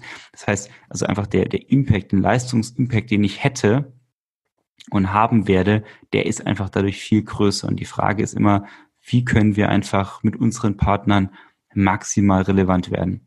Mhm. Okay. Und so eine Internationalisierung, ich meine, man denkt, das ist ja nicht nur einfach so die Website-Sprache auf Englisch umstellen oder auf Italienisch oder was auch immer, ähm, wie geht ihr sowas an? Sucht ihr euch da Partner oder versucht ihr das so organisch von innen heraus? Wie, also mhm. ich spreche im Podcast hier auch oft mit äh, so Company-Bildern oder, oder so Corporate Innovation-Einheiten und, und ähm, diese Scale-Up-Phase, sagen viele, ist dann nochmal ein ganz anderer Schnack. So dieses, da wird nochmal richtig an der Organisation oft werden Sachen verändert oder äh, keine Ahnung, bei Netflix in dem Buch, da, da, da musste der Gründer dann doch zurücktreten und äh, so ein bisschen ähm, das Feld zum richtigen gewieften COO überlassen für eine Weile. Ähm, also also ja. bei uns äh, Strategie wird auf jeden Fall sein, ich nenne es mal so die, die angrenzenden Länder Benelux ähm, und Dach ähm, ja. können wir sehr gut aus den Offices Aachen, München abbilden. Ja, deswegen ist mal gut in Aachen und in München zu sein. Ja, ähm. Aber wir werden auf jeden Fall ähm, die, die anderen Ländern ähm, haben wir eine Strategie, das werden wir aus den einzelnen Ländern heraus äh, bespielen. Also da mhm. werden wir so eine Art kleines, kleines Team, so eine kleine Taskforce ähm, erstmal aufbauen pro ja. Land, äh, die den Markt einmal aufräumt. Okay. Und habt ihr jetzt großen Druck im Moment oder sagt ihr, nee, ich habe Zeit und Geld und Investoren, die mit mir auch so die lange Strecke gehen, äh, und nicht jetzt sagen, ja, ich wollte eigentlich im nächsten Jahr einen Exit machen. Ähm, könnt ihr mal die Connected Devices jetzt irgendwie, keine Ahnung, hochballern? Ähm, nee, also ich glaube, jeder, der äh, im Energiemarkt investiert oder, oder was gründet, ähm, das, das sind halt, äh, ich würde das ist nicht mal Marathon, das sind, das sind Ultraläufe, ja. äh, die, die, die man hier angeht. Mhm. Ähm, das heißt also, ich glaube, Druck gar nicht so sehr von außen, sondern eher so von, von einem selbst, weil wir mhm. das Gefühl haben, der, der Markt, da, da ändert sich was. Ja. Äh, wir können jetzt wirklich was mitbestimmen, mitgestalten. Ja. Ähm, und jetzt eigentlich ja rechtzeitig bei den, bei den richtigen Kunden und Partnern vor Ort zu sein. Start glaube, sein. Das, mhm. das treibt uns an. Ja. Ja, man weiß, man bewegt was, es bewegt sich so viel und du weißt nicht, wo ist jetzt unser, äh, unser maximaler Hebel, ne? Wo, wo setzen wir den an? Genau. Ja, kann ich gut nachvollziehen. Cool, David. Zum Schluss, ähm, ich habe immer noch so eine Frage, ob du irgendwas hast, ähm, was dich ins inspiriert, ähm, irgendwelche Leute, Organisationen, Bücher, Podcasts, irgendwas, was, wo du immer hinguckst, ähm, um dich zu inspirieren oder auch wieder zu motivieren. Gibt es da so, ja, so Personen, Organisationen, irgendwelche Bücher, die du den Hörern vielleicht mit auf den Weg geben willst? Mm, also ich glaube, Podcasts äh, höre ich recht viele. Also ganz klasse ja. finde ich ähm, den OMR-Podcast. Ja, ist auch ähm, mein geheimes, kleines äh, inneres Vorbild. Äh, für Semester, ja? Ja, ja, genau. Genau. Ähm, ja? Nee, finde find ich super. Also ja. einfach, es sind extrem spannende Geschichten und vor allem jetzt nicht nur irgendwie von Gründern, sondern querfeldein ja. ähm, von Leuten, die was erlebt haben. Ähm, ja, ich höre mir natürlich immer mal wieder so Gründerszenen, ähm, äh, Podcasts an. Mhm. Ähm, und es gibt es von OMR übrigens auch eine Silicon Valley äh, Version äh, für alle. Die gibt es da vielleicht schon ein paar Folgen draus, finde ich auch ganz super. Was machen ähm, die da? Dann die interviewen im Silicon Valley meistens Deutsche, die erfolgreich ah. in den USA sind, von denen man eigentlich in der Regel noch nie was gehört hat.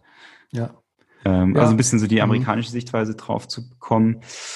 Ähm, und im Energiemarkt, ich denke immer, ja, das OMR, Digitalmarketing, alles wunderbar. Dann denke ich mal, okay, wo gibt's das in der Energiewirtschaft oder, oder so? Wo, wo gibt's so ähnliches oder?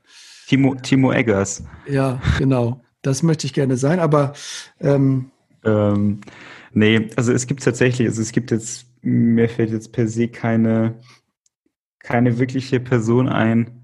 Oder in der äh, Organisation, wo du sagst, Mensch, die machen es wirklich gut. Ist zum Beispiel Sonnen für dich so ein Vorbild irgendwie, die so ein bisschen, ja, keine Ahnung, der, auch an ähnlichen Stellen unterwegs mm, sind? Ja, so auf jeden Fall.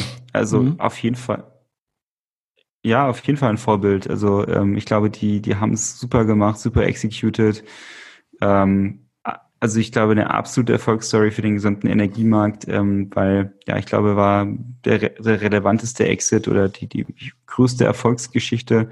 Mhm. Ähm, nee, also absolut. Ähm, Finde find ich super. Ähm, ja, wen, also mir, mir fällt jetzt per se jetzt im Energiemarkt jetzt keine so, so andere Person ein, wo ich jetzt sage, Mensch, äh, da, ja. da gucke ich so richtig hin. Das ist eigentlich eine gute Frage. Ja, ich habe das nämlich, weil das ist immer so, äh, äh, beim OMR lese ich dann immer, ja, wir haben die Thought Leader der, der digitalen Marketing-Szene. Und da denke ich, okay, und wer sind die Thought Leader der energiewirtschaftlichen Szene? Und ähm, also ich habe dann mhm. auch mal da bei LinkedIn gefragt und hier und dort so ein bisschen die Kanäle angezapft.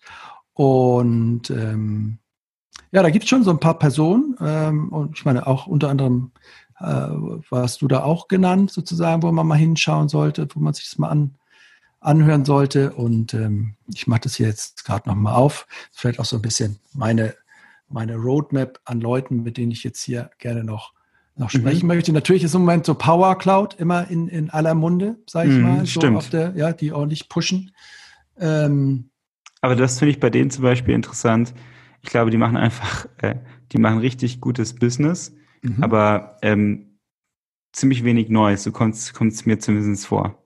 Ja, es ist, du meinst, es ist die alte Abrechnungswelt sozusagen, äh, oder, oder? Nee, also einfach, ähm, mir, mir ähm, begegnen die jetzt nicht sonderlich oft in irgendwelchen Magazinen oder mhm. äh, laufen über den Weg, aber ich finde es absolut klasse, was sie da aufgebaut haben. Also ja. ich finde es halt, ich glaube, voller Fokus auf, aufs Geschäft, auf ein geiles Produkt, auf eine geile Company. Mhm. Ähm, Nee, das stimmt. Also es gibt natürlich spannende, spannende Firmen natürlich im, im Energiemarkt. Also zum Beispiel eine Sache, die ich ganz spannend fand, ich hatte mich äh, neulich mit dem ähm, Christian äh, Daimann von Tado äh, getroffen und ähm, er hat mir nur erzählt, dass sie jetzt eine, eine Million verkaufter ähm, Thermostate haben, die schon live Von Tado, ach so, genau. Von Tado. Ja. Das muss ich sagen, äh, fand ich eine ziemlich, ziemlich coole Zahl, ja. weil eine Million ist schon einfach relevant und signifikant. Ähm, und ja. Tado hat eine Million von diesen Thermostaten draußen, ja? Ja. Okay. Ja, das ist auch so, Tado, klar, warum fällt mir die, fallen, fallen mir die eigentlich nicht ein, weil ich habe immer früher bei diesem Eco-Summit so die, die Videos mir angeguckt. Ähm, das ist ja auch so eine Szene oder so eine, so eine ja. Bühne. Und ähm, natürlich es ist immer so ein bisschen, die beobachten, die waren dann sechs, sieben Mal da und dann denkt man, ja, Tado, Tado, ewiges Beispiel, genauso wie Chamondo, Chamondo. Aber die machen natürlich im Stillen weiter, wenn es gut läuft. Und irgendwann ist es dann soweit, dass, äh, keine Ahnung, so ein Tado-Thermostat ähm, bei Aldi oder bei Lidl liegt. Und dann ist meistens so, dann, dann ist der Massenmarkt da. Und ähm, ja, gute Info und auch nochmal guter Hinweis. Ähm, würde ich auch gern wahrscheinlich nochmal mit denen so einen Podcast machen. David, ich danke dir. War super interessant äh, für mich. Ich denke auch für die Hörer und ähm, ich danke dir ganz, ganz herzlich für deine Zeit. Vielen Dank, Timo. Hat Spaß gemacht. Das war Utility 4.0, der neue Podcast über die digitale Transformation der Energiewirtschaft. Solltet auch ihr gute Beispiele, Unternehmen, Leute aus Energieunternehmen kennen, die Teile dieser digitalen Transformation erfolgreich oder auch nicht so erfolgreich bewältigt haben, so freuen wir uns über eine Nachricht von euch. Vielen Dank.